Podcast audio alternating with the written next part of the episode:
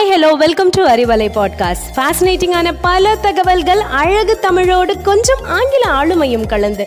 கற்க கேட்க here we go with 360 degree of fantabulous learning with Arivalai podcast brought to you by Bharathi educational institutions Reddipatti Namakkal hi hello வணக்கம் and welcome to பாரதியின் Arivalai podcast உங்களுடன் இணைந்திருப்பது சா Kanika from Bharathi higher secondary school Reddipatti Namakkal.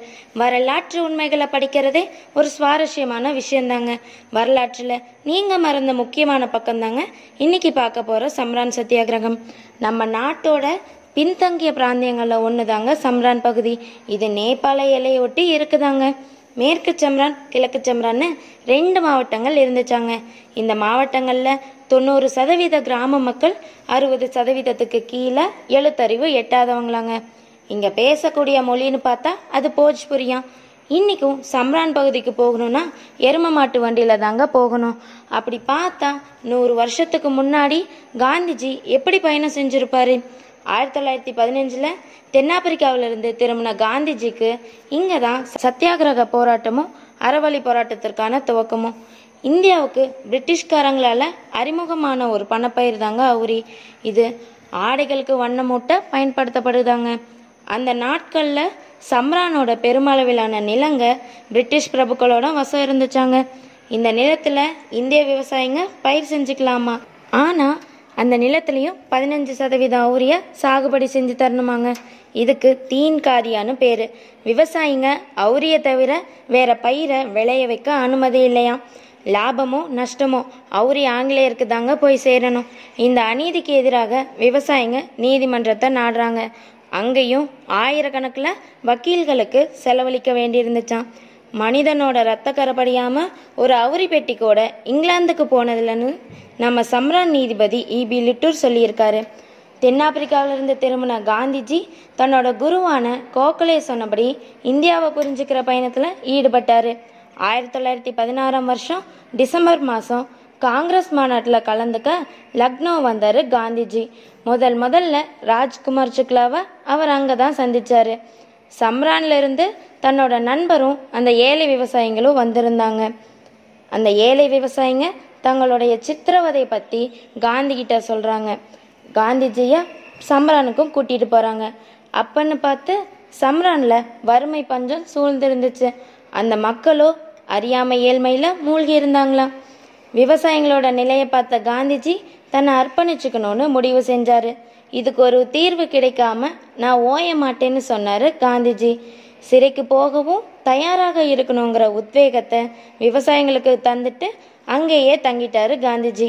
நீங்கள் கேட்டுக்கொண்டிருப்பது அறிவலை. அறிவலையில் இணைந்திருப்பது பாரதியின் பத்தாம் வகுப்பு மாணவி சாக்கனிகா காந்தியடிகளை சம்ரான்லேருந்து வெளியேற்ற ஆங்கிலேய அரசும் உத்தரவிட்டுச்சு.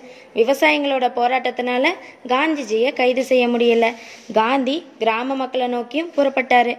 அதுக்கப்புறம் ஒவ்வொரு ஊர்லேயும் போய் பிரபுக்களோட அத்துமீறல்களையும் விவசாயிகளோட புகார்களையும் ஆவணமாக தயாரிச்சாரு. சம்ரானில் இருந்துட்டே விவசாயிகளுக்கு எதிரான சுரண்டல்களையும் பத்திரிக்கைக்கு எழுதி வந்தார் காந்திஜி.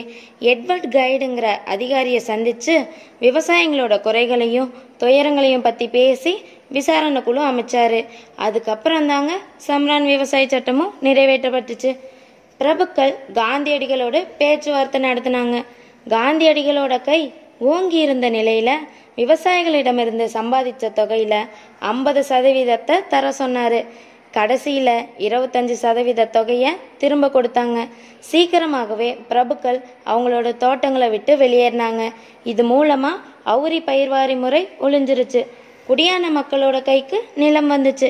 இதில் மட்டும் இருபத்தி ரெண்டு லட்சம் விவசாயிங்க நேரடியாக பயனடைஞ்சிருக்காங்களாம்.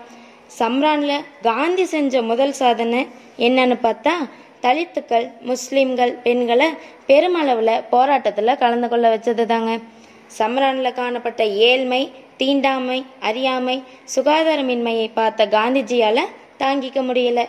தன்னோட மனைவியான கஸ்தூரிபாயையும் நண்பர்களையும் வரவழைச்சு அங்கேயே தங்கிட்டாரு காந்திஜி. ஆறு பள்ளிக்கூடத்தை ஆரம்பித்து பன்னெண்டு வயசுக்குட்பட்ட எல்லோருக்கும் கல்வியும் போதிச்சாரு. வீடு வீடாக போய் விழிப்புணர்வு பிரச்சாரமும் செஞ்சாரு. காந்திஜி சொன்னாரு சம்ரானில் நான் செஞ்ச காரியம் சாதாரணமானது. ஆனா என் நாட்டில் ஆங்கிலேயர்கள் அப்படி நட இப்படி நடன்னு எனக்கு உத்தரவு போட முடியாதுங்கிறத அந்த போராட்டத்துக்கு மூலமாக நான் பகிரங்கமாக அறிவிச்சிட்டேன்னு சொன்னார். இதுவே இந்திய புரட்சியாகவும் உருவெடுத்துச்சாங்க.